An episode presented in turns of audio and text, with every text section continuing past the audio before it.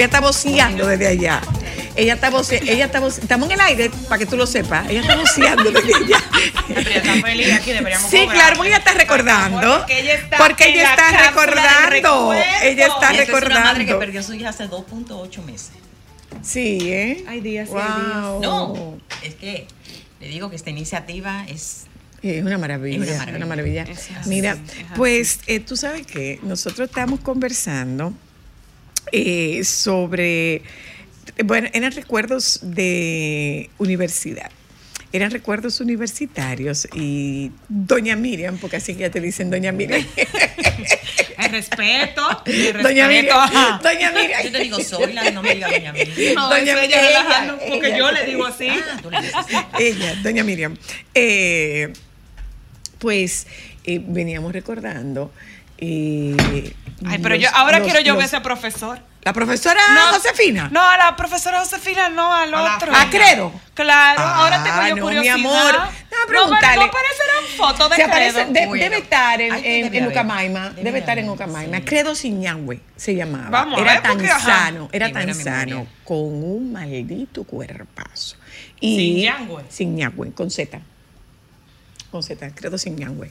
Credo. Era, era, era tan sano y era GQ. Era GQ. El credo de los apóstoles, credo de Nicea, es el credo más cercano. Bueno, se llamaba así, Credo Siñangüe, Jacob Bodoshan y Daniel Sternfels. Wow, Algo tiene que aparecer. Sí, así se ah, llamaban, yo tengo así se llamaban nuestros profesores. De. Había, yo no sé si tú te acuerdas, Miriam, de, del profesor del, del cubano de economía. Ay, pero por Dios, claro. ¿cómo, no me voy a ¿Cómo olvidarlo? Claro. ¿Cómo olvidarlo? ¿Cómo? Ese profesor, ¿tú sabes lo que hacía? Credo. ¿Tú sabes lo que hace ese profesor? Tú entrabas tarde al aula y él paraba la clase. Ay, sí. Muy bien. Y como te decía, no, pero no era pa- para la clase, no decía, mírala. Hay que esperar que cruce para que todo el mundo vea. para Ay, que, para gracias que todo por. el Ah, mundo mira, vea- la vea. ¿No te parece una buena idea? Nosotros que vamos a Sí. empezar Mira, a dar clases. No, no. Está chulo eso. No, porque, porque, no, porque eso es muy, eh, eh, era, o sea, yo no lo recuerdo bien. Ah, eso yo es lo creía re- que era me- como bien. Y en no ese sé. tiempo no teníamos cafetería, teníamos un furgón. Un furgón, De- un furgón. de- Lo que pasa es que nosotros estamos, no, No. la cafetería era, Era un furgón habilitado estaba en la de la 27, Zoom, y pues hasta furgón. que después se habilitó No, el laboratorio, que no era restaurante, era laboratorio de food and beverage. Y entonces ahí ustedes le cocinaban, o sea, los estudiantes cocinaban Lo que para pasa nosotros. es que nosotros teníamos que hacer prácticas Sí, y claro. esas prácticas incluían la, era Restaurante. el, era El el restaurante y, lo, y, y nuestro profesor de, de F&B o AIB era eh, es afgano eh, se llamaba espérate era credo Bueno, pero ustedes tenían gente muy exquisita y No, diplomática. lo que pasa es que Esa era la carrera más cara del país. Era muy cara. La verdad, la más costaba, cara del costaba país. 1250. Los padres, eh, Hagop, tuvieron que Hagop hacer su Bodosian. esfuerzo. Hagop Bodosian, porque esta carrera fue la única promoción doble titulada de hotelería Exacto. con la Universidad de Cornell. De Cornell. Qué chic. Sí. Costaba 1.250 dólares. En el 81. En el 81. El Guay. semestre costaba 1.250 Ay, mi dólares. pobre abuela. Dios la tenga en su gloria tan trabajadora. Sí, mi amor, pero ella ella me dijo a mí, se acabó. Pague usted la mitad. Usted trabaja, pague la mitad. Y yo terminé pagando la mitad de mi, de mi carrera. Wow. Terminé pagando la mitad de mi Bien, carrera, pero... bien. ¿Pero te graduaste? Sí, Sí. pero no llegamos al nivel, yo particularmente no llegué al grado de licenciatura porque el grado de licenciatura ya no tenía la, el aval de Cornell. Sí. Era solo hasta Sí. el segundo año. Así es. Ya no tenía el aval de Mi Cornell. hermana completó los cuatro años. Sí, Sí, sí, había un grupo. De ahí es que sale, de ahí es que sale Ricardo. Ricardo. De ahí es que sale Ricardito. De ahí es que sale, de ahí es que sale Ricardito, el de eso, que me resulta tan difícil llamarlo Ricardo. Y estaba Daniela, ustedes saben cuál es Daniela. Sí. Rocío, Rocío del Llano. eh, Rocío del Llano, eh, mi amiga, eh, había dos colombianas ahí. A Roberto Paulino. Roberto Paulino, Hochi, colo- sí. Hochi, eran dos hermanas colombianas. Estaba. Hochi Peña, estaba Hochi Peña, que era un brain, eh, Annie, estaba, Annie, ¿tú sabes quién Annie, estaba ahí? ¿Tú sabes quién estaba ahí? Arlene, que era la hija del director del Dominican Fiesta, que era Arlene. Concord en ese momento. Se llamaba Era- Concord. era- era- era Concord. Ay, me gustaba más ese nombre. Era Concord en ese momento. Como más- era más Concord en ese volador. momento. Sí, era, era un grupo, era un, muy, era un muy buen grupo. Muy buen grupo. Y era un muy buen grupo. Pero bueno, sí. Bienvenida, doña Miriam. Miriam. doña Miriam. Gracias, soy. La verdad que el- damos tanto las gracias a dos personas, una muy amiga tuya que se llama Elba. Yalna. A Yagna. Sí, Eva es la Es también como el miembro es- de la es- fundación sí. y el link con tu programa, pero Yalna y tú nos han dado un apoyo que la verdad es increíble. Desde el día cero estamos aquí, donde veníamos con un dolor eh, a comunicar una herramienta que nos ha dado tanta bendición. Yo digo, como decimos, es una herramienta de misericordia de Dios. Es así. La verdad que sí. Ante el dolor más grande que pueda sentir un ser humano, como es la pérdida, como dicen, regresar tu hijo al cielo, eh, es, es fuerte. Es un proceso muy doloroso, un proceso muy duro. Y la verdad que Tú sabes trabajar que, de la tú mano sabes con que, este doctor Miriam, mira, Miriam, yo como terapeuta, eh, en la maestría, perdona que te interrumpa, en la maestría tuvimos un entrenamiento en el que nos hicieron olvidar lo que habíamos aprendido en la universidad a partir de lo técnico, y me explico. Eh, en la universidad era un en ese tiempo era el DSM4, era un DSM4 que es el manual de trastornos. eh, y era como diagnosticar, diagnosticar, diagnosticar, diagnosticar. Cuando entramos a la maestría, nuestro primer encuentro con el doctor eh, José Navarro Góngora eh, fue para decirnos, olvídense de diagnóstico, porque cuando ustedes tienen a una persona frente a ustedes, lo que tienen es una persona que sufre y necesita ayuda, no es un diagnóstico. El diagnóstico eh, se convierte entonces en un recurso técnico para tú saber por dónde vas. Entonces, decía el doctor Navarro que lo que se busca es, eh, se busca cambios, pero el paciente que cambia, cambia primero cuando se siente entendido. Y para sentirse entendido, él no puede escuchar te entiendo. Porque, ¿cómo puedo yo entender? Soy- como yo lo veo como terapeuta, sería una falta de respeto a tu dolor decirte yo, yo te entiendo, si yo no he vivido ese dolor. Así es. No. Así es. O sea, el Así paciente necesita, necesita sentirse entendido y respetado. Y ese respeto viene de que tú no le digas yo te entiendo, porque tú no puedes entenderlo. Tú te puedes imaginar, tú puedes suponer el grado de sufrimiento que esa persona tiene, pero entenderlo, no. Así es. Esto es lo que hace esta- estos grupos de duelo, porque fíjate, el grupo de duelo mixto hoy en día está liderado por madres que hemos perdido hijos. Hablamos el mismo lenguaje del dolor, Claro. el mismo lenguaje del dolor. Tenemos un grupo de duelo por viudez. Ese grupo de viudas y viudos habla un lenguaje del dolor que Solo se ellos pueden entenderlo. perfectamente. Ujú, ujú. Y por eso es la riqueza de esta, de esta iniciativa. Pero qué interesante eso que tú dices. Habla un lenguaje del dolor, un lenguaje del dolor, o sea que hay un lenguaje distinto. Hay un lenguaje distinto. Para- Hay- hay un lenguaje distinto del dolor, Del porque no, dolor. porque hemos hemos avanzado escuchando el lenguaje del amor, Pero no del dolor. pero no hablamos Sí. del lenguaje del dolor. ¿Por qué? Porque los roles son diferentes. Fíjate, en una en, en- en viudez, increíble cuántos roles se pierden cuando tú pierdes tu pareja. Eh, en un hijo es, eh, bueno, el, el- el amor de una madre hacia un hijo es la mejor representación del amor de Dios. Ah, sí. Y, y la verdad que sí, el grupo de duelo ha venido a... No grupo de duelo, yo diría que esto es un movimiento que se ha formado para desarrollar una cultura de duelo en nuestro país. Nosotros no estamos hablando solo de grupo de duelo.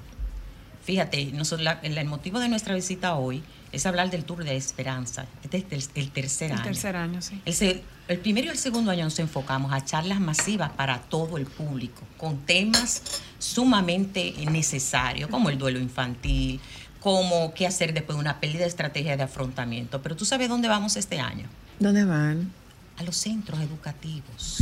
Wow. Ah, qué bien. Muy bien. Claro. ¡Wow! ¿Qué, ¿Qué necesidad hay en las instituciones educativas, tanto públicas como privadas, de saber los jóvenes manejar el duelo?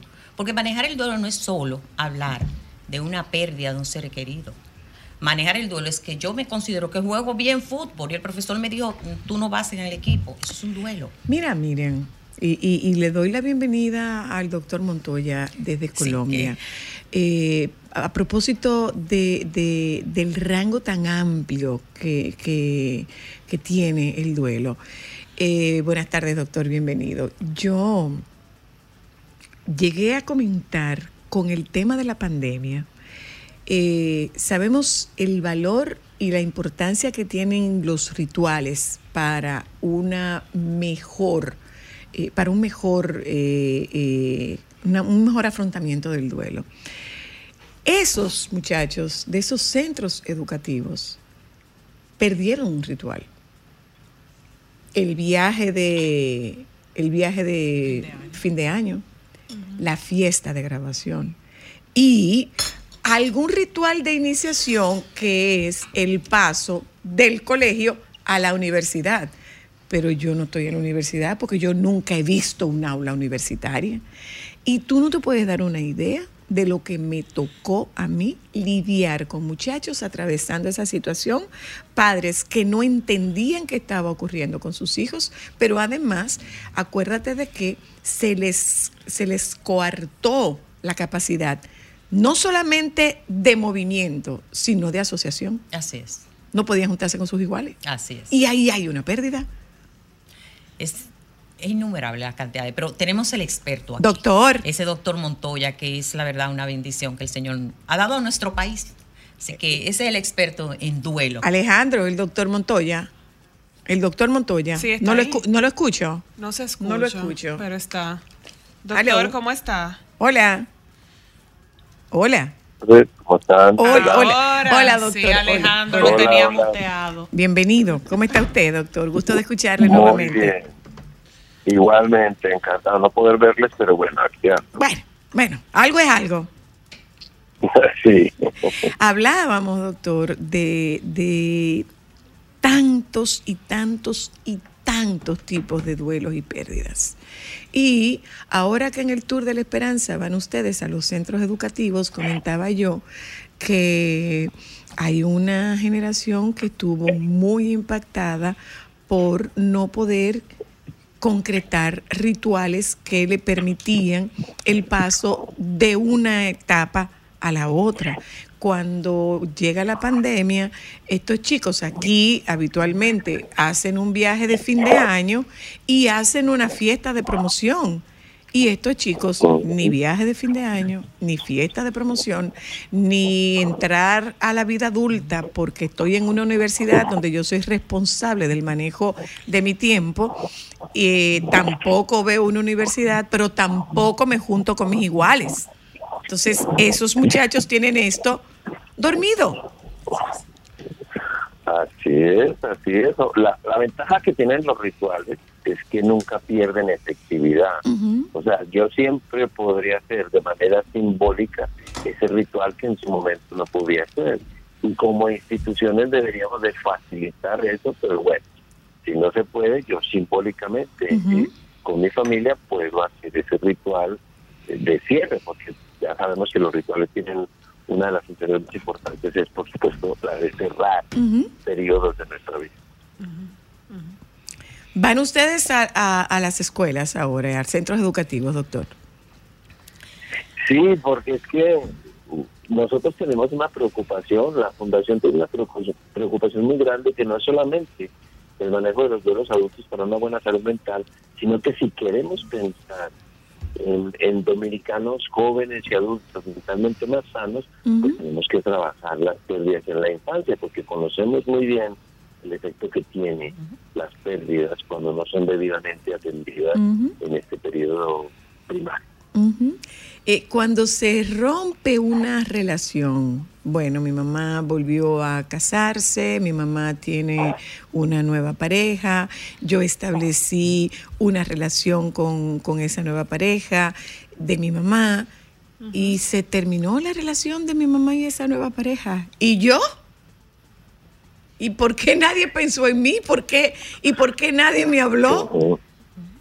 Eh, me, me- me hace acordar ahora que, que mi hijo tenía una novia de cinco años y terminaron. Y bueno, y nosotros que los papás que, que nos quedamos que queríamos mucho a la nuera y ya no es la nuera. Y una de las cosas que tenemos que tener presente y que precisamente ese es el énfasis del tour en la infancia y es irle proporcionando a los niños mejores estrategias de afrontamiento, de tal manera que lleguen a la vida adulta y tengan mejores herramientas para defenderse y que no lo pasen tan mal. Obviamente la muerte siempre nos va a doler, pero es diferente si yo ya tengo un buen bagaje de estrategias de afrontamiento, a que Claro. no tengo nada.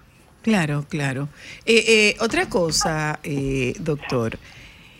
Eh, ¿Contemplan ustedes los permisos? Porque culturalmente los permisos eh, se les otorgan más a las niñas que a los niños, porque tú tienes que ser fuerte, tú no puedes llorar, eh, aquí, no está, aquí no está pasando nada. Y ve usted, por ejemplo, en las noticias, papás que han perdido un hijo, que han perdido una hija de forma violenta, eh, que te hablan que tú dices, bueno, pero ¿será que no está sintiendo nada? Está sintiendo, pero no tiene permiso para manifestarlo. Claro, claro, si es que eso lo conocemos muy bien, es bastante antiguo. Los canadienses hace muchos años lo bautizaron como el modelo macho que es un, un estereotipo que se implementa incluso desde la infancia.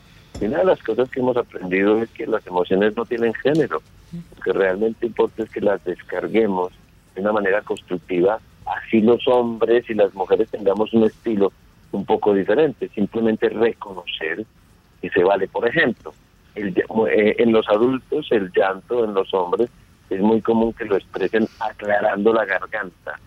Pues si nosotros empezamos a reconocer cómo lo hace el otro, también podemos compartir estrategias, ¿no? Que esa es un poco la idea también. Ah, mira qué bien, mira qué bien. Entonces, ¿cuándo, ¿cuándo van ustedes, Miriam, en este tour de la, de la esperanza? Bueno, el doctor empieza el tour el 4 de marzo al 8 de marzo. Quisiéramos que esa semana se multiplicara por, cua- por no se sabe cuánto número, porque eh, la verdad siempre tratamos de cubrir no solamente Santo Domingo, sino Santiago. Santiago. Esta vez también vamos a La Vega.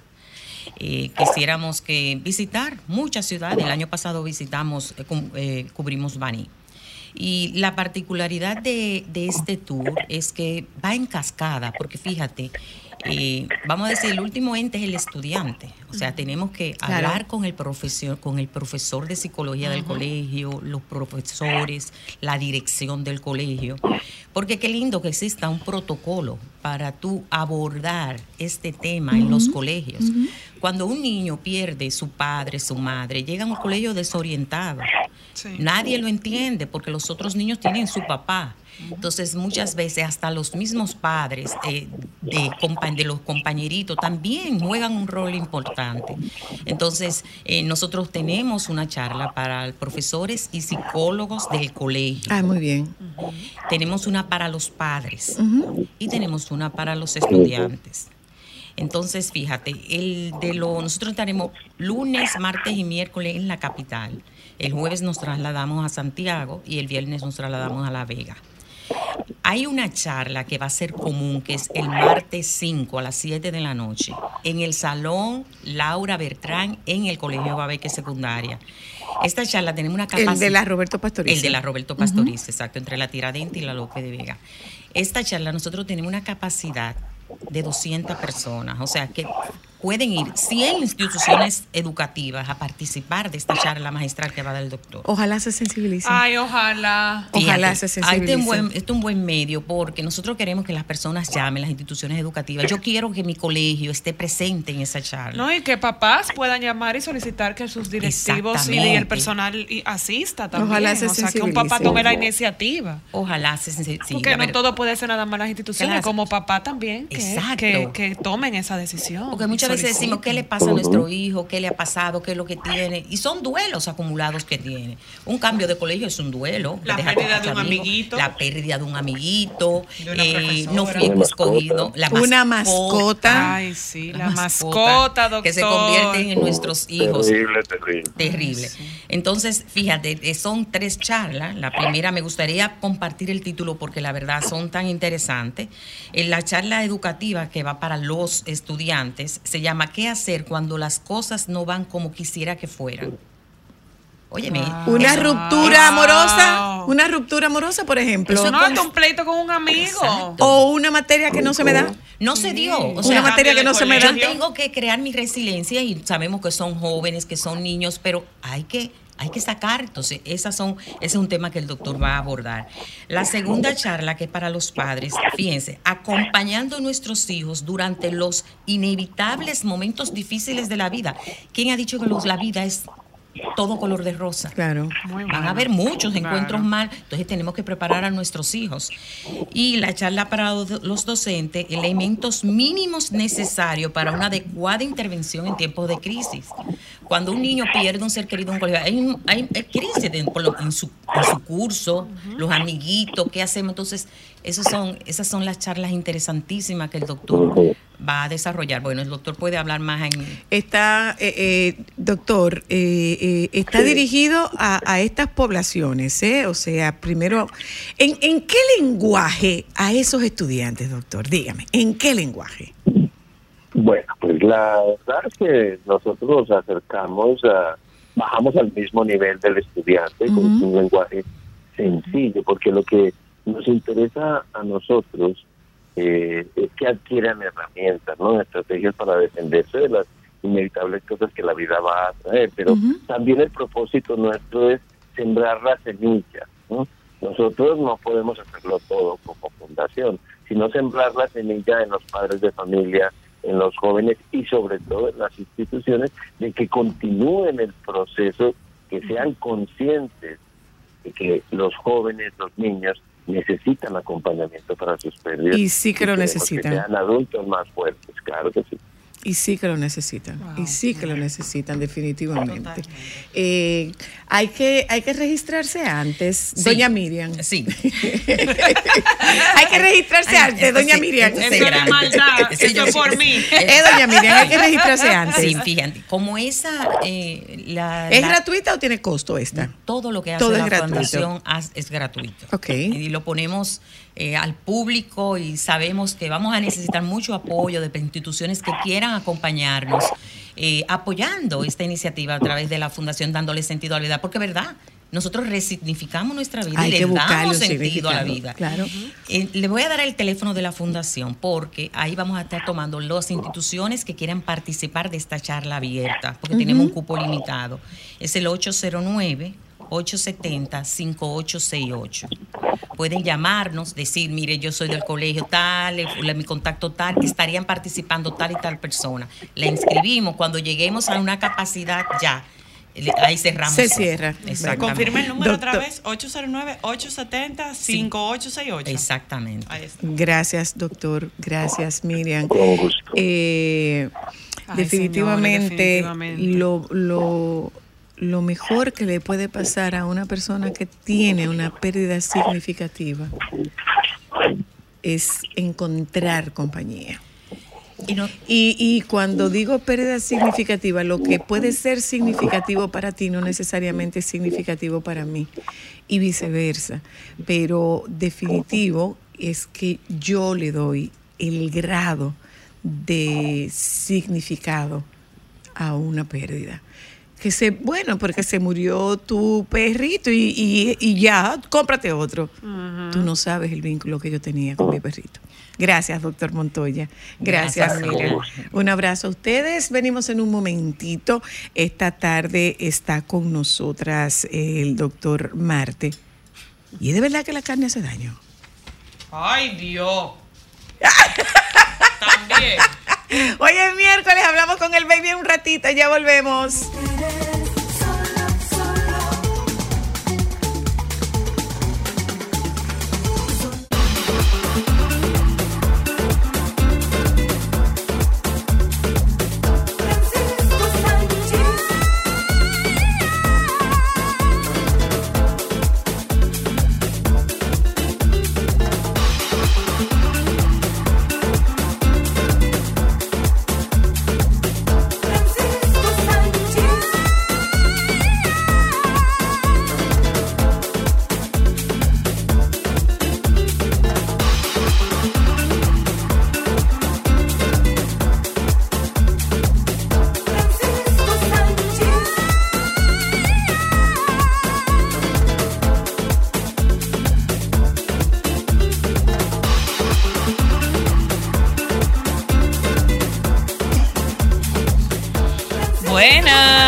Hola, baby.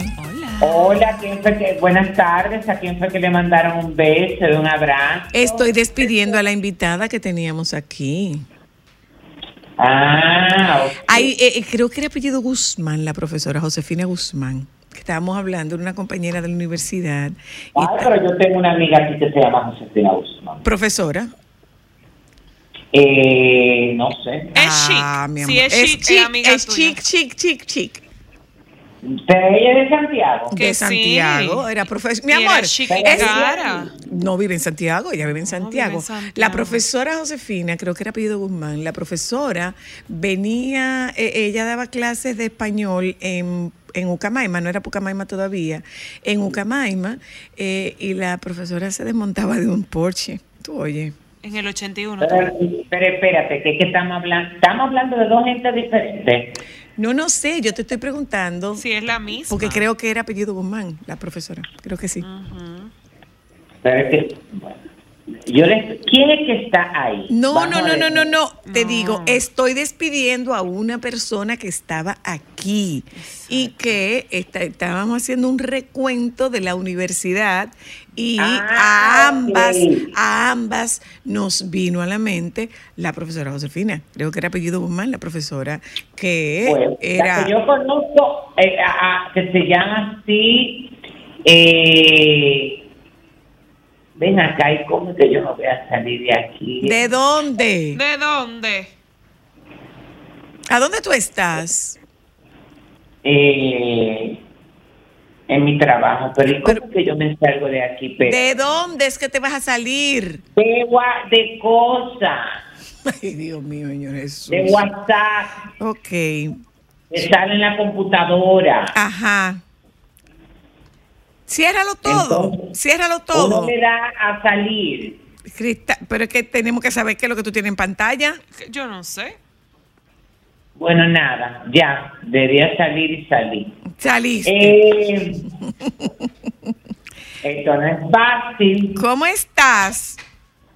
Yo estoy muy bien viendo muchos acontecimientos, muchas cosas que están pasando. ¿Qué está pasando?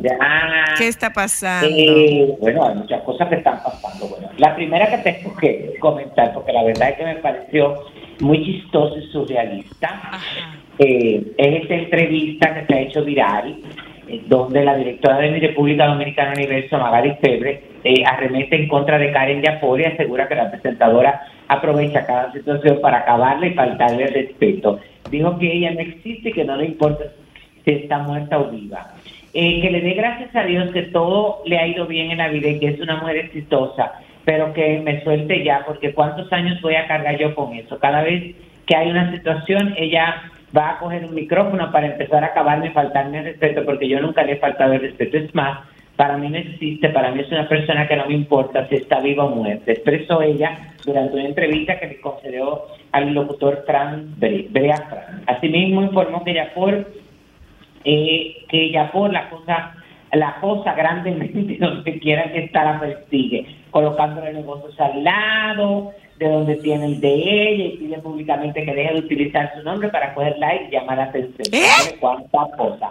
Según le indica la estilista, extiende que ella por arremete en su contra cada vez que puede debido a que le echa la culpa por su no clasificación en la República Dominicana, dijo que el jurado hace su trabajo y que ella no es quien selecciona la candidata ganar en la República Dominicana, mientras que Karen llamó la atención hace unos meses tras anunciar que supuestamente quería obtener la franquicia del certamen.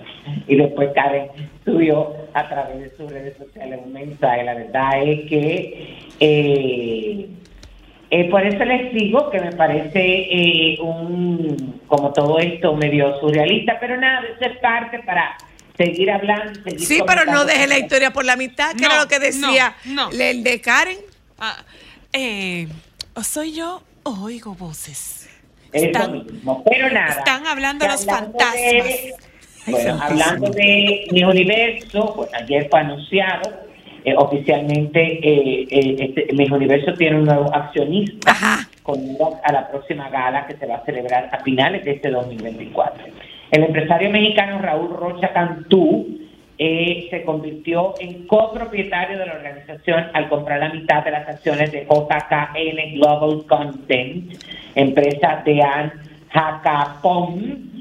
Eh, Rocha Cantú es el dueño de la franquicia de Miss Universo México y de la empresa Legacy Holding. La compró la mitad de las acciones eh, y se dio, bueno, se habla de un, de un pago de 16 millones de dólares. Miss Universe y JKN Global Group se complacen en anunciar una nueva asociación con Legacy Holding, con sede en México. Esta es una inversión estratégica para el crecimiento que mejorará nuestra oferta en todo el mundo y nos permitirá crear nuevos productos y oportunidades para todos nuestros delegados. Se lee en el Instagram de Miss Universo. Y eso Yo- no es como, eso no es como un poco Maco y Cacata, Tailandia y México. Para esos fines, no. ¿Cómo es? Que si eso no es un poco Maco y Cacata, Bueno, lo que pasa, mira, Zoila, lo que pasa es que la gente tiene que entender, óyeme, esta inclusión, esta apertura que tiene mi universo, que es un arroz con mango, un locrio, óyeme, de varios tipos de carne, de vegetales y de fruta, porque ahí no se sabe qué es lo que se anda buscando, porque ahí está mezclado todo el mundo, ahí es todo, todo y nada es nada. Entonces, eso le ha triplicado el rating, pero ha desaparecido y ha bajado la parte comercial. ¿Por qué? Porque los patrocinadores de las empresas no le interesa, óyeme, relacionarse con un concurso que realmente no tiene una dirección correcta.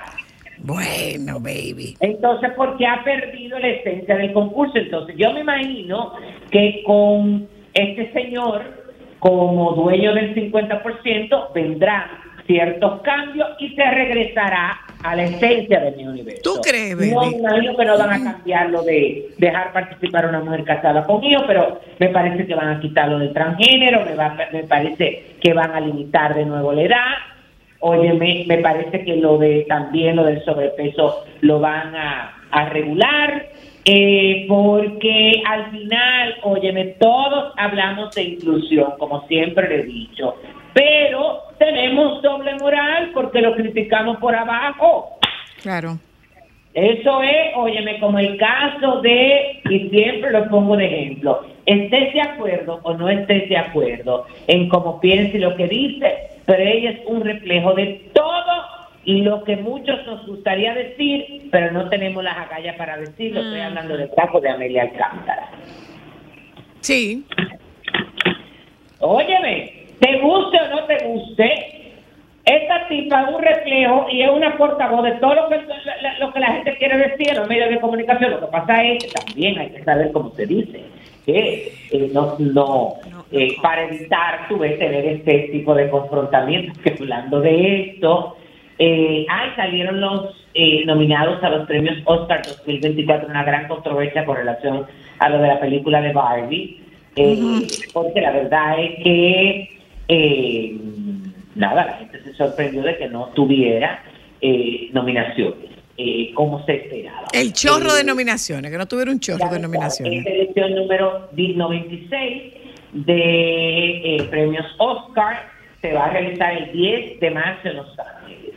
Eh, se esperaba, bueno, que Oppenheimer, Los Asesinos de la Luna, Barbie, eh, de Hold, eh, Holdo- Holdovers, eh, eh, acapararan las eh, nominaciones. Oppenheimer, um, Oppenheimer finalmente lideró la lista de nominaciones con 13 por eh, por eso mismo, por Things es el siguiente con 11, seguida The Killer of the Flower Moon con 10. La Sociedad de, de la Nieve, que esta película dirigida por el español Juan Antonio Bayona, que cuenta la historia de los sobrevivientes del accidente aéreo del vuelo 571 de la Fuerza Aérea Uruguaya, consiguió nominaciones como Mejor Película Internacional, Mejor Maquillaje y Mejor Peluquería. Bueno, en la Mejor Película están American Fiction, eh, Anatomía de una Caída, Barbie, los que, los que se quedan de Holdovers, Los Asesinos de la Luna, Maestro, Oppenheimer, Past Life y Pobres Criaturas. Mejor actor protagonista, Bradley, eh, Cooper por Maestro, Colman Domingo por Rustin, Paul Giamatti por eh, Los que se quedan, Cillian Murphy por Oppenheimer y Jeffrey Wright por American Fiction y como mejor actriz protagonista Annette Bening por eh, Nia, eh, Lily Gladstone por Los Asesinos de la Luna, Sandra Huller por Anatomía de una Caída, Karen Milligan por Maestro y Emma Stone por Pobres Criaturas, bueno, mejor actor de reparto, eh, que la verdad es que la gente está impactada porque eh, eh, Ryan Gosling por Barbie sale ahí como, eh, bueno, está nominado junto, bueno, con, con este grupo de Starling K. Brown, Robert De Niro, Robert Downey Jr., Mike. Y, y- pero tú sabes que lo que bueno a- a- eh, eh, lo, lo que pasa con, con la situación de Barbie es que mucha gente dice óyeme que si tú vas a tomar en cuenta una actuación dentro de la película por encima de él está Margot Robbie y América Ferrera Y no está nominada. No.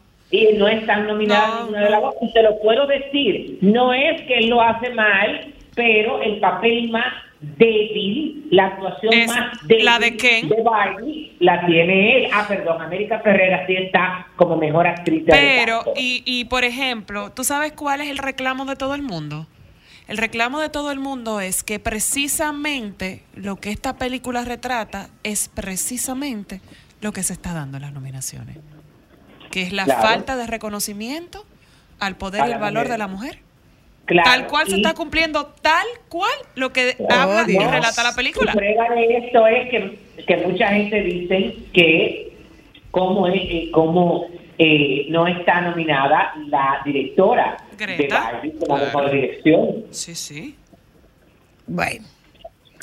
Continuamos. Es bastante, es bastante complicada esa situación. Tú sabes que yo, a mí, a- mira, a mí no me sorprende porque yo decía que definitivamente tú sabes que lo- en los Oscars, aunque es el que mayor prestigio tiene, casi siempre ellos se van por una dirección que no es, óyeme, y no se llevan mucho, aunque la mayoría de los premios coinciden en muchas de las nominaciones, pero ellos no Óyeme, ellos iban a tratar de... Sacan los suyos, ellos hacen los suyos. Sí, marcar la diferencia y no montarse en el tren de los SAC, de los eh, Golden Globes y todo ese tipo de cosas. Pero eh, nada, eso es parte de lo que eh, estamos viendo actualmente, eh, actu- no, que estamos viendo con relación a lo de los Oscar. em, ¿Qué era lo que yo iba a comentar? De, Globo de oro.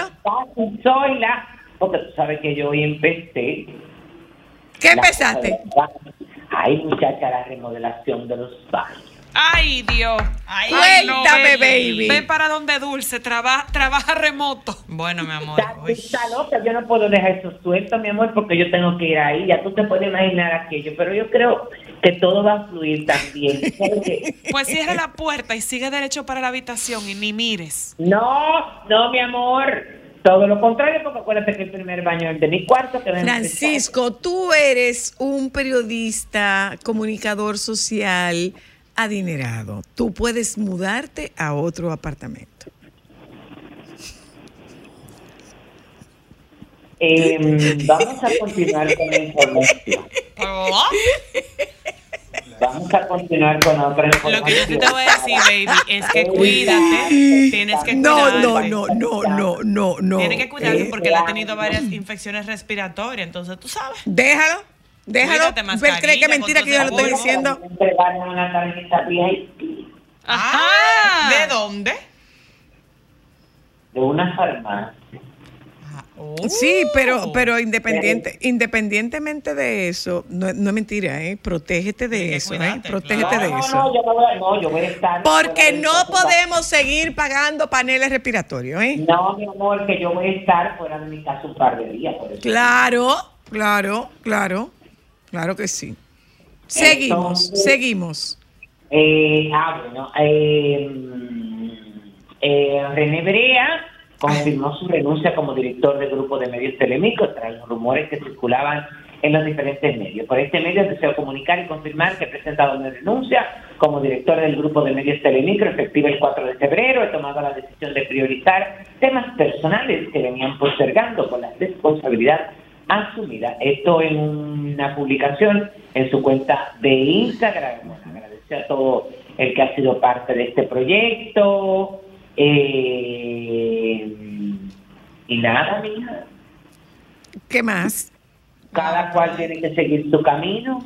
Eh, mira, ab- em- eh, abrió Fitur. Ay, espérate, espérate, que noticia pensando en ti. Ajá. Turismo deportivo es la innovación de República Dominicana en Fitur 2024. Por eso es que está Félix Sánchez ahí, y Marilady Paulino. Pero, ¿cuál- pero espérate, espérate. Explícame qué- a qué se refiere como turismo deportivo. El turismo deportivo ha sido una de las nuevas apuestas presentadas por República Dominicana en Fitur 2024 con el lanzamiento de una estrategia nacional y una comisión público-privada. Al inaugurar el stand del país que cuenta con un salón deportivo con imágenes del equipo dominicano de béisbol, las reinas del, Cali- del Caribe y los atletas Félix Sánchez y Marilady Paulino, el ministro de Turismo anunció además la Casa Dominicana para los Juegos de París 2024 junto a la organización Creando Sueños Olímpicos Creso. Tendría que leer la noticia completa para saber en qué consiste esto Ah, de claro. esto No, yo de también necesito saber. Porque hay que hacer muchos cambios. cuál es la estrategia, qué es lo que van a vender, qué es lo que van a hacer con relación a eso. Porque antes de vender cualquier cosa hay que empezar a cambiar muchas cosas aquí, tú ves. Ah, pero mira, Eh, eh, empe- empezando Señores, por las pistas. Nosotros, nosotros no sabemos de esto, pero esto, esto es como muy importante, baby, que. Adrián Beltré fue es el Ay, quinto sí. dominicano. Ah, El, no sabemos de, de- de béisbol, pero No, eso, no sabemos eso de béisbol, pero pensamos que es algo el, importante, ¿verdad? el quinto dominicano elegido al Salón de la Fama del Béisbol de Estados Unidos con un 95,1%. Ay, qué Sí. bueno, felicidades para República Dominicana. Otro, Seguimos, otra baby. exaltación al Salón de la Fama. Sí, eh, ¿cómo es que se llama eso? Yo vi la, la reacción de, bueno, vi el video este de reacción, a la gente tiene que entender porque ya tú sabes que todos se encuentran que todos estaban muy bien puestos, claro, todos tuvieron un estilismo y esto no fue tampoco nada improvisado. No. Eh, se nota que eh, ya previamente se lo habían dicho y que trataron de hacerlo lo más espontáneo posible. eh, y ellos no son actores para mostrar una emoción que quizás eh, No ya la habían mostrado anteriormente, es decir, que a la gente que le baje un poco eh, y hay que felicitar, porque la verdad es que esto es un gran acontecimiento. Ahí me quedé Claro. Reapareció. Sammy Sosa. También. Reapareció Sammy Sosa, que va a aparecer después de. Sí, con un nuevo look. Sammy Sosa. ¿Estaba moreno? No. Ah. Menos moreno. Uno tiene que, oír. Ya, ya, ya. Hacer. Que ¿Qué es, eh, es una reaparición en su en su en su home en su home play en, ¿De qué color está ahora? ¿Cómo estaba antes? Blanquito. Pero una aparición hacer queso. Bueno, eh, es que Sammy Sosa no había hecho aparición Desde que se mudó a pública. Dubái, ¿no? No, no, no, no. Él no ha hecho aparición pública desde hace un largo tiempo y él aparece anunciando que tendrá una actividad. ¿Qué día es, Alejandro y, y Joan? Ah, ok, Sí, ok, ok. y esa No, actividad, es- esa actividad implica el día 8 de febrero. Ay, qué bien. El primero de febrero. Dígame. El 18, el 18 de febrero, en su, en su estadio, con los Cubs. ¿Eh? En su estadio, sí, nos están mandando la noticia. Ay, bien, porque, porque la verdad es que hace mucho tiempo que no sabíamos de Sammy Sosa. Sammy Sosa desapareció de la vida pública. Por Ajá, primera ¿y vez, sabes? dice aquí, por primera vez Sammy Sosa hará Mira. su primera aparición pública en muchos años, este 16 y 17 de marzo, en el Chicago Sports Spectacular del Donald E. Stephens Convention Center. Bueno, mucha suerte. Sí. Que te iba a decir, oye, que estaba viendo una información y la verdad es que me sorprendió que ahora con esta inducción al Salón de la Fama de Adrián Beltré, eh, nosotros entonces estamos empatados y estamos en un en segundo lugar junto con Puerto Rico, que no lo sabía, no sabía que Puerto Rico tenía tantos eh, jugadores que habían sido exaltados al pabellón de la fama, o Sí. el salón de la fama. Entonces Oh, wow. ahí lo vi también. Ay, yo vi una noticia en el día de ayer que me acordé mucho de ti. Oye. Bueno, de, de todas las muchachas. Hombre es atrapado con 40 libras de cocaína camuflada entre camarones congelados. Alerta Iban aeropuerto. para Nueva York. Oye ahí. Qué creativo, muy bien. ¿Qué te decía? Oye, este que creativo. Dime, baby. que escuché a una periodista española hablar sobre, que sigan hablando sobre el caso de Federico de Dinamarca y Genoveva Casanova, y ella decía, confirmado, que él está muy pendiente De de su vida personal y de todos sus asuntos. Y cuando le preguntan a la periodista, pero de todos sus asuntos hasta el, el plano económico, de todos sus asuntos, él está pendiente. Oh, pero ella supuestamente está muy enferma. Genoveva Casanova. Supuestamente ella está muy enferma, que es la razón por la que hace más de 90 días no se sabe de ella. ¿Enferma de qué? De Es- los nervios, de ese bochinche que armó.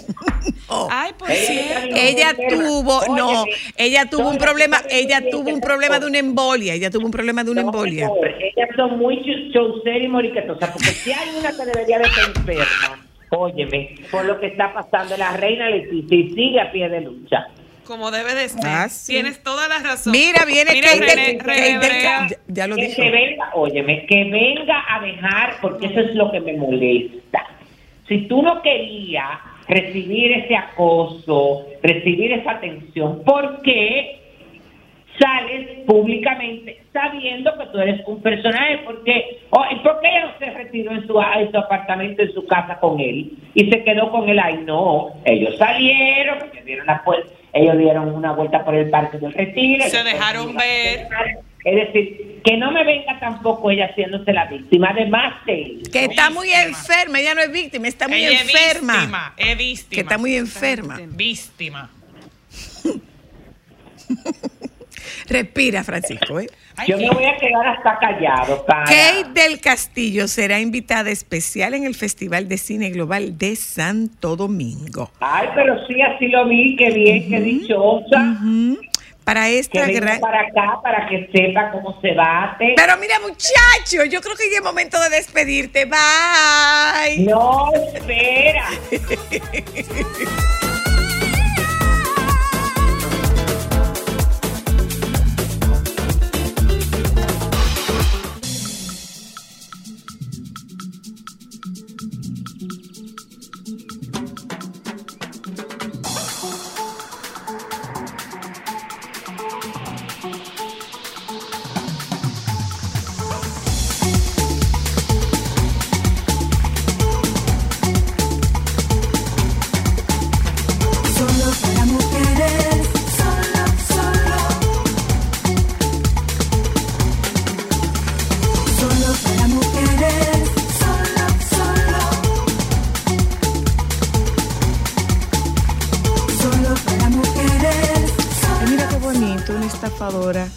casó con tres hombres Ay, sí. y les robó 100 mil dólares a la vez. Bueno, por aquello A del, los tres o a cada uno. por aquello del pluriamor. Y por aquello del pluri- pluriamor. plur- mi amor, es el pluripicoteo también. No, Ella buena. picoteó aquí, aquí y aquí. por el pluriamor, mi vida. Señora. Y bueno, es que, es que, es que El amor es un negocio también. Tiene toda la razón. No debía ser un negocio. Pero es un negocio. No, pero no debía ser un No, negocio. no, no, No debía. debía ser un Amor es negocio. Deben ser unos acuerdos, acuerdo. deben ser unos acuerdos, pero no debía ser un negocio. Pero bueno, gente que no nos vayamos por ahí. No nos vayamos por ahí. Qué triste. Eh, Vamos a presentar a la persona favorita de Joan, Tú no me caes bien. que está aquí en la tarde de hoy, el doctor Ricardo Marte. Yo, hace daño la carne. Buenas tardes. eh, Hola, doctor Ricardo Mar. Gracias ¿me por la invitación. Bueno, eh, cuando ustedes me llamaron con ese, ese título y ese tema, de verdad que es muy interesante. Eh, realmente tenemos que clasificar la carne antes de. Ok. Para, Ah, para porque que- la carne se clasifica. Sí, claro. Claro, claro. Ay, en claro blanca y en sí. roja. No, y tenemos que agregar una otra más, que es la carne ya que pasa por procesos industrializados, que es la carne procesada. Ahumada. Los embutidos. Las carnes procesadas, O la carne curada. las carnes curadas, que ese grupo sí se ha demostrado con muchos estudios, amplios estudios, incluso la Organización Mundial de la Salud ya a principios de siglo había a- eh, emitido una alerta de la vinculación de cáncer colorectal con este tipo de carne. Esos debido- serían los embutidos. No, no son solamente los embutidos. Tú has, visto, tú has visto en los supermercados que hay unas carnes que están como aisladas y tienen como una como una marca por encima. Bueno, esos son esas son carnes curadas. Déjame buscar. Recordar No que el idea. cáncer colorectal, los cánceres colorectales son los más frecuentes tanto en hombres y mujeres en la República Dominicana. Entonces, eh, ya de hace un tiempo se está luchando con la población para disminuir el consumo de este tipo de, de carnes. Y dentro de esas carnes están las, las de mayor consumo, o sea, eh, salami, jamón, salchichas, carnes ahumadas. eh, y dentro de ese grupo, las ahumadas, hay muchísimas eh, aquí en la República Dominicana que se consumen con mucha frecuencia. Luego están las, las carnes rojas, que estas son las carnes de- ya que vienen de, de- de res, las terneras, y la carne de cerdo. Y las carnes blancas, que es las carnes de ave, y ahí se incluye también el pescado. El cerdo no es blanco, supuestamente. Aunque parezca blanco, es, es roja porque es carne del, del músculo. ¿Entiendes? Entonces, esa entra dentro de las carnes rojas Pero independientes. siempre nos habían hablado de la carne de cerdo como una Como carne blanca. blanca. se genera supermagra. esa, se genera ahí eh, en esa discusión, pero en la clasificación la ponen dentro de la carne. De la carne ¿Ustedes roja. lo que se creen que se están comiendo un filetique de cerdo y es equiparable a una pechuguita de pollo? Porque yo no como carne roja, yo como cerdo. Bueno, mira, Sí, yo principalmente soy una la, comedora de cerdo. la carne que provee, bueno, una, una buena fuente de proteína, Proteínas. eh, aporta grasas y aporta minerales y vitaminas que en el caso, un ejemplo de la vitamina B12, solamente él la aporta de, forma eh, en grandes cantidades, una cantidad importante. Ahí te iba a hacer una pregunta.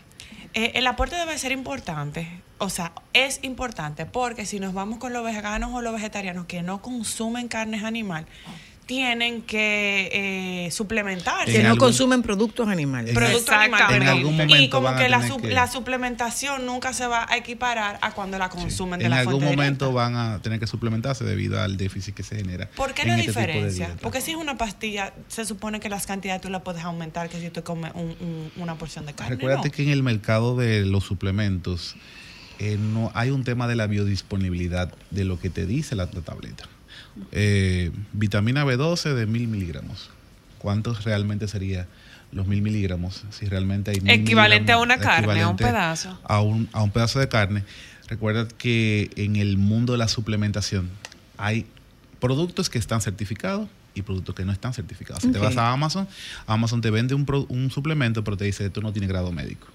Grado médico te lo venden en las farmacias con prescripción médica. Entonces, ¿qué pasa con, con, la suplementación? Que tú no tienes garantía de que lo que realmente dice la etiqueta es. realmente la cantidad que, que te está aportando. Y con eso que okay. tenemos que tener muy claro. Particularmente con el tema de la vitamina, de la vitamina D. No, de Fundamental, todas, de todas, pero con el tema de la vitamina D, porque puede ser que te asuste cuando te, te, dan eh, una dosis de... ¿Cuánto? 5 mil unidades internacionales. 5 mil, mi amor, 100 mil. Ya hay megadosis, en, en el país hay presentaciones de 100 mil unidades internacionales, que son, unidades. son megadosis. Obviamente, nivel clínico, mm, son más costosas.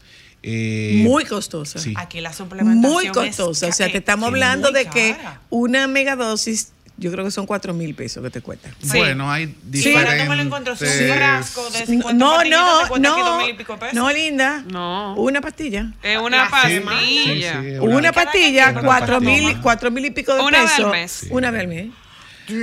Una pastilla. Lo normal es que cuando. ¿Eh? Sí. No, vitamina D. cuando uno prescribe ese tipo de productos, uno cuantifica el tercer mes para ver si ya hay una Si ya una- se equilibró la deficiencia. importante de, de la vitamina. Doctor, pregunta. Pregunten. El, el problema de las carnes está en cómo se mata el animal, qué consuma el animal, cómo reproducen al animal. O sea, qué dentro de la cadena es lo que nos afecta. Es que- Porque cuando nosotros éramos hombres de la caverna, se consumía mucha proteína porque era lo que había Sí, claro. No, hay una regla muy básica eh, en la primera parte, cómo se sacrifica el animal. El animal hay que sacrificarlo y hay que desangrarlo. Debido a que si se acumula esa sangre también se van a generar toxinas y eso va a hacer que la carne se haga perecedera más rápido. Eso es lo primero. Si el animal no fue sacrificado y desangrado, hay problema. Y eso lo sabemos ya desde hace mucho tiempo.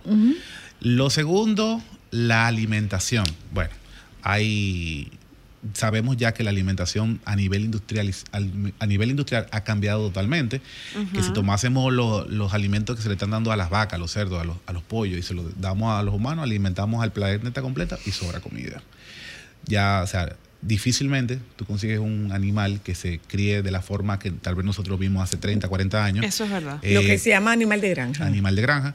Ahora se utiliza soya, se utiliza maíz. O sea, los animales han cambiado totalmente su alimentación. Porque obviamente es un proceso industrializado. ¿Es un negocio?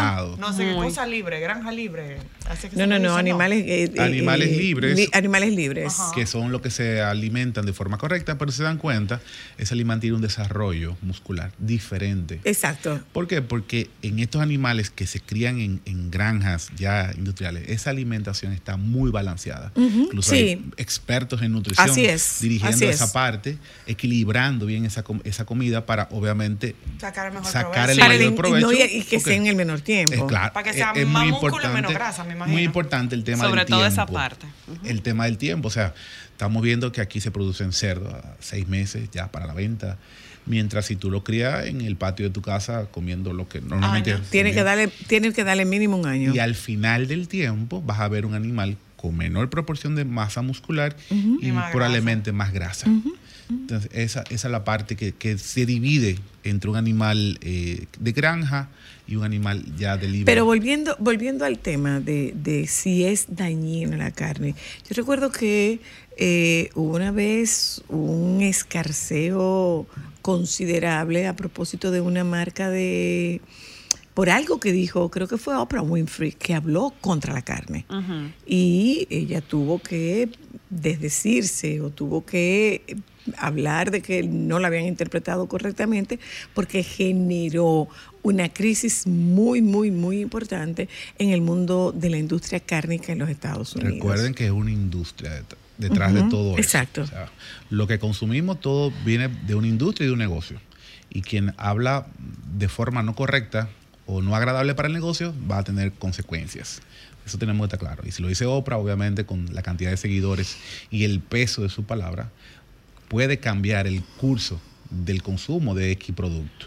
Entonces, eso hay que toma- tomarlo con muchas pinzas. La OMS, incluso quien es que ha hablado abiertamente del consumo de carne, incluso habla de que la carne roja probablemente pueda producir cáncer, pero no lo afirma. Dice que no hay estudios concluyentes, pero sí lo dice muy claro con el tema de las carnes procesadas. Las procesadas. Es así. Lo dice ya desde el año 2002, viene diciéndolo, del tip, de la que, vinculación con que el no es que no lo consuma, No. es, es prudencia al consumirlo. prudencia, incluso Pues habla de, habla de cantidades. Ellos recomiendan no más de 500 gramos a la semana de, de- de consumo de carne en general.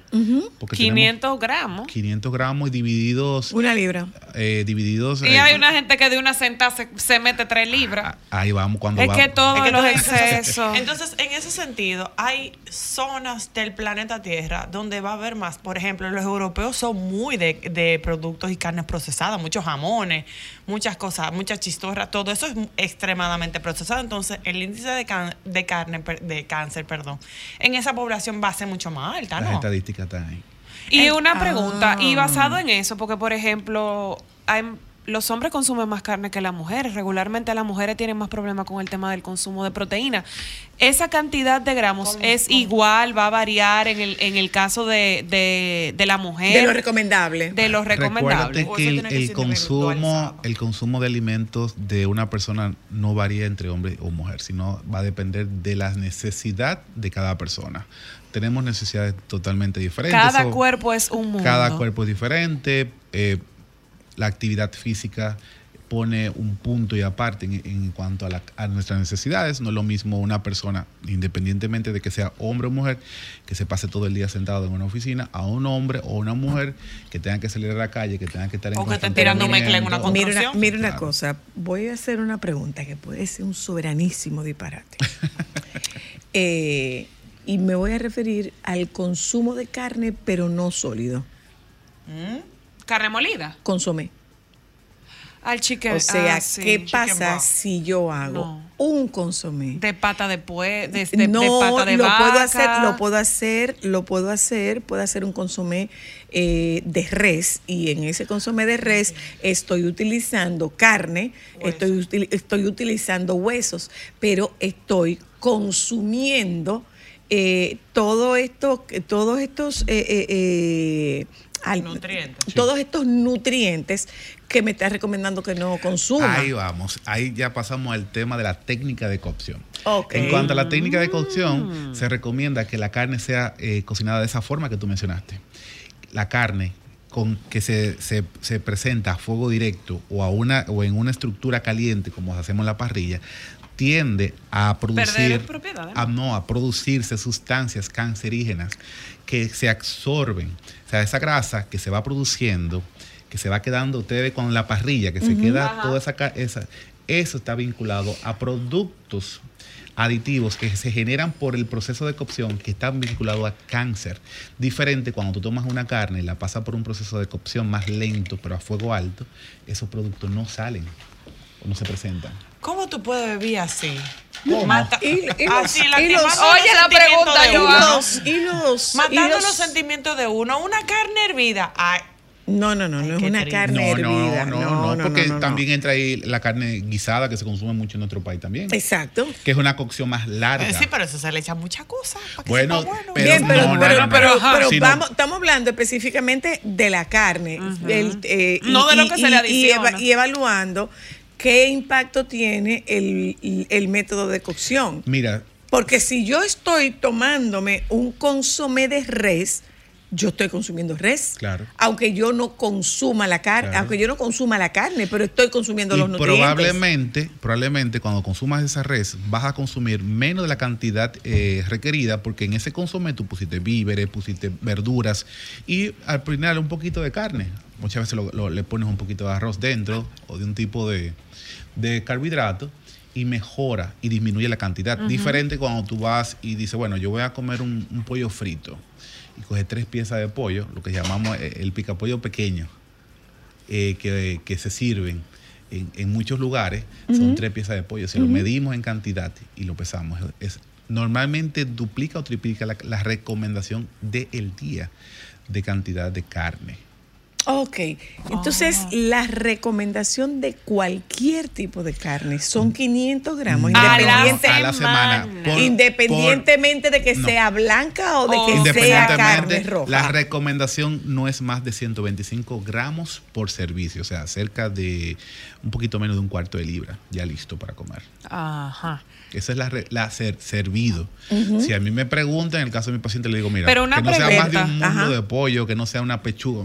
Pero una la, pregunta. La palma Espera, de espera. mano, tomamos la palma de la mano para medir los filetes, que no sea un filete que exceda el tamaño de la mano, pero un filete. Ah, Y- pero pero espérate, ahí va mi porque si tú me lo pregunta. cortas, si tú me lo cortas grueso. Pero ahí va Ahí mi también. pregunta. ¿Pero eso es cocinado Ya o listo para crudo? comer, listo para no, porque comer. hay gente que se agarra de eso y entonces hay, hay que, que aclarar que eso es cocinado, para que no comer. venga no, es lo, no es lo mismo una taza de arroz crudo que una taza de arroz ya listo para Precisamente comer. por eso, No, porque una no lo taza es. de Hay Hay que arroz ser no lo muy es. claro. No lo es. Hay que ser muy claro en ese sabes. aspecto, ya listo para servir. Una cosa, Wow, ¿eh? Ricardo, ¿qué relación hay entre el consumo de carne Y la pérdida de permitido peso.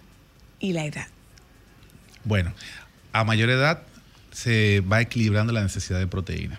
O sea, te- te necesitamos tener un consumo básico de proteína, aunque se ha querido vincular solamente la proteína animal, como Ani- que es proteína la que animal, funciona. exacto. Sabemos que ya el tema de la proteína y ese alto valor biológico ha quedado un poquito en el pasado, ya estamos hablando de la digestibilidad de la proteína y eso obviamente complica un poquito más la jugada, pero ya podemos obtener proteína de buena calidad con un- mezclando verduras, me- mezclando legumbres, mezclando con otros productos, logramos colocar en nuestro cuerpo una proteína de muy buena calidad sin tener que utilizar la carne per se. Yo con esto no estoy eh, programando a nadie para que tú Para seas que no vegano coma ni carne. para que no consuma, sino para que tengamos un consumo responsable. No, y que sí en realidad se puede consumir. Claro que sí, Y que la gente que claro. no come carne, Claro. que no se preocupe, pero no porque sea vegano, porque por ejemplo nosotros no somos de carne. Claro. No, yo no soy carnívoro. Nosotros No, somos eso- carneras y la gente pudiera decir, ay, pero tu fuente de proteína, te falta proteína, pues nosotros la contrarrestamos. No, no, se consigue en otro proteína, espacio, se con consigue otras cosas. proteína. Recuérdense que las proteínas cuando la consumimos se descomponen a aminoácidos y péptidos. Lo que necesitamos es tener una buena cadena de aminoácidos en nuestro cuerpo. Y si logramos administrarlo de diferentes alimentos, el hígado se encarga de armar, la- de armar ese- esa proteína de buena calidad ahí dentro ya. Bueno, pues muchas gracias, don doctor. Siempre a sus órdenes. No se nos pierda. Eh, no es que no coman, es que la coman con moderación. Sí, sí, moderación, eso siempre. Es que la coman con moderación. Mire una cosa, doctor. ¿Usted sabe qué hace un psicólogo? Bueno, ¿Usted sabe qué hace un psicólogo? más o menos. Más o menos. Dígame, dígame. ¿qué hace un psicólogo? Recomendaciones desde el punto de vista conductual. Eh, Más o menos, los psicólogos no recomendamos. No. No estamos para no estamos para recomendar. veo. Eh, nosotros podemos sugerir. Ok, es verdad. Es Nosotros podemos realidad. sugerir, pero no recomendar. Eh, le hago esta pregunta porque en lo adelante nosotros estaremos eh, abriendo un espacio. Soy la psicóloga. Eh, le- y hago esta pregunta y me gustaría hacérsela a, a miembros de, de nuestra audiencia porque mucha gente entiende que un psicólogo te dice lo que tú no quieres oír Da consejo. que un psicólogo da consejo. Que, pero yo no sé por qué ella reacciona así, porque ella es psicóloga. Los psicólogos somos seres humanos Claro que, que sí, tenemos, claro. que tenemos emociones. Claro. O, pero tú eres psicóloga, tú debes saber, no somos Te- te magos, uno. no somos adivinos, no somos eh, eh, seres iluminados. Te falta una. ¿Cuál? Aliados. Porque yo voy donde el psicólogo para que él sea mi aliado en contra de fulano. Eh, Wow, eso po- así. Claro, sí. porque tú vas con la idea de que ella, ella es la que te va a enseñar que tú estás mal y que yo estoy bien. O por el otro lado, eh, me gustaría saber, oyentas y oyentes, según ustedes, ¿qué hace un psicólogo? Está buena eso. ¿Qué hace un psicólogo? O sea, cuando tú vas donde el psicólogo, es otra cosa. Cuando tú vas donde un psicólogo, tú estás tan, tan, tan mal que tú estás en manos de psicólogo.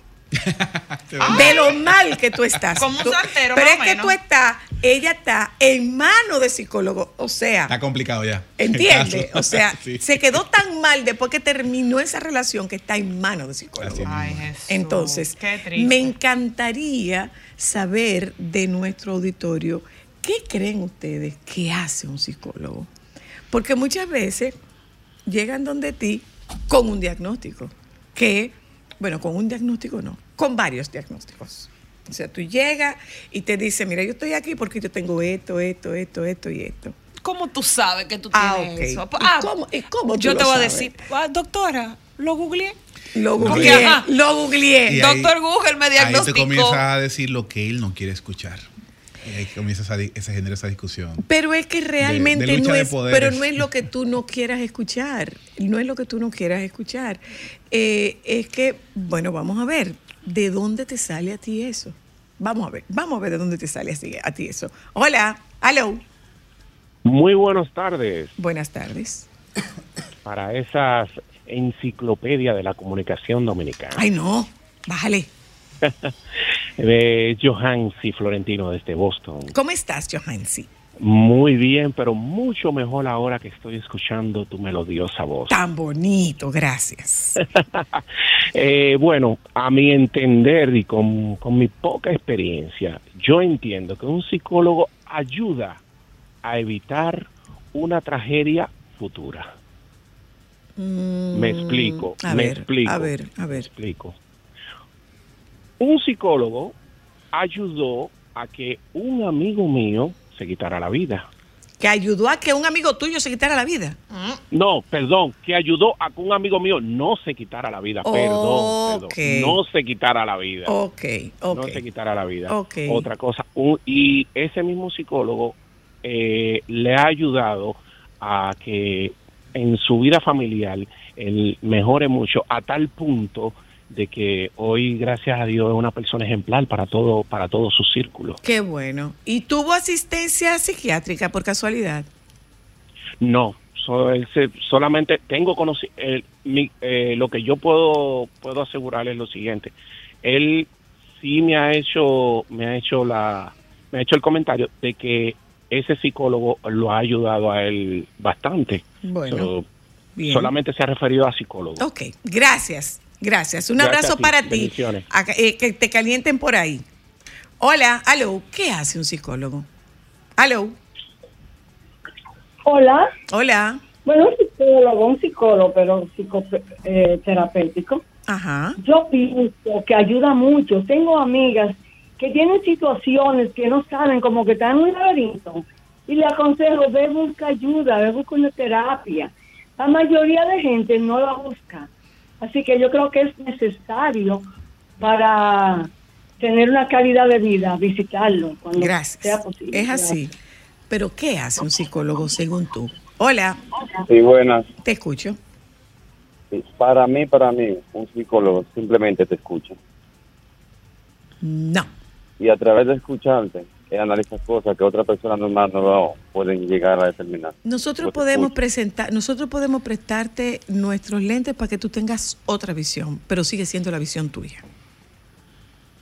Porque yo le digo que los psicólogos escuchan. Sí, O sea, uno- sí, sí, no escuchamos. Uno un médico, un médico no escucha, muchas veces no escucha, como que está como absorto en otra cosa, pero ustedes Sí. como que enfocan más en la mentalidad de la persona. Sí, es verdad. En cómo es- una persona puede... escuchamos. Sí, es verdad. Es verdad, tienes razón. Pero hacemos otras cosas además de escuchar. Porque también pasa, gracias por tu llamada, también pasa que muchos pacientes dicen, pero es que yo lo único que hacía era hablar. Lo único que yo hacía era hablar. No, las, las sesiones psicoterapéuticas son, son de doble vía. Aló, Aló, le escucho. ¿Cómo estás? Soy la ¿cómo está maestra? Muy bien, ¿y tú? Muy bien, gracias a Dios. Cuéntamelo. Acaban de pasar vendiendo caimito, eso no está prohibido. El palmito, sí. La vaina blanca. El Sí, caimito. el palmito. palmito. la- sí, El pa- caimito, el- ¿no? eh, palmito, el Ah. caimito es el otro, el que manchoso. Ah, mira, para mí, para mí, para mí. Un psicólogo te escucha y te dice las cosas que andan rodando en tu cabeza para que tú la encuentres, porque a veces están ahí y tú la sabes, pero tú no la encuentras. No. Entonces te ayudan a que tú encuentres eso que está ahí Ahora y estamos hablando. entonces tú caminas. Ahora estamos hablando. No, muy bien. Ahora estamos hablando. No te dice, porque si es en tu cabeza que está, yo no te puedo decir lo que está en tu cabeza. No, no, nada más te la ubica para que tú la encuentres, sí. Tú te, te, te dice eh, la- las palabras adecuadas para que te para que tú encuentres. Ah, pero mira, esto estaba aquí, güey, esto estaba aquí, güey. Yo, tú sabes que yo le digo, yo le digo eso a mis pacientes. A mis pacientes yo le digo, mira, en ese baúl están tus recursos, tus habilidades y tú vas a caminar hasta donde están esos recursos. Pero tú te vas a Eh, meter, exactamente. pero tú te metes tú ahí adentro, pues yo no me puedo meter ahí adentro, porque no sería respetuoso. Entonces tú vas a decir, ah, pero mira, yo ni me acordaba que yo tenía esto aquí. ¿Y esto para qué me servirá? No, esto no me sirve para nada. Entonces, con tus habilidades y el acompañamiento, tú puedes organizar ese rompecabezas que tú tienes metido dentro de tu cabeza. Así es. Güey, y eso que no es conmigo, ¿eh? Hola, aló, aló, Aló, le escucho. hola Zoila. Hola, Un saludo para todos. Gracias. gracias. Déjame decirte que, si me permite, me gustaría darte mi opinión De, pero co- démela. como cristiano de los eh, invitados de ayer que son declarados, entiendo yo, LGBT. Ajá, Ajá. sí, sí. Yo entiendo que ellos no comprenden la actitud de- del cristianismo de hoy en día. No, mire, mire, me hubiese encantado que usted pudiera hacer esa llamada en el día de ayer. O- Yo llamé, pe- pero perdóneme, no, no perdóneme. oportunidad. Perdóneme, no puedo dejar que usted se exprese si ellos no están aquí para defender sus criterios. Yo llamé y no, lamentablemente... Perdóneme, no puedo permitirle que usted se que usted se exprese si ellos no están aquí para defender sus criterios. Porque eso sería una Porque no conversación con porque no ellos. sería no sería justo para ellos. ¿Mm? ¿Le parece?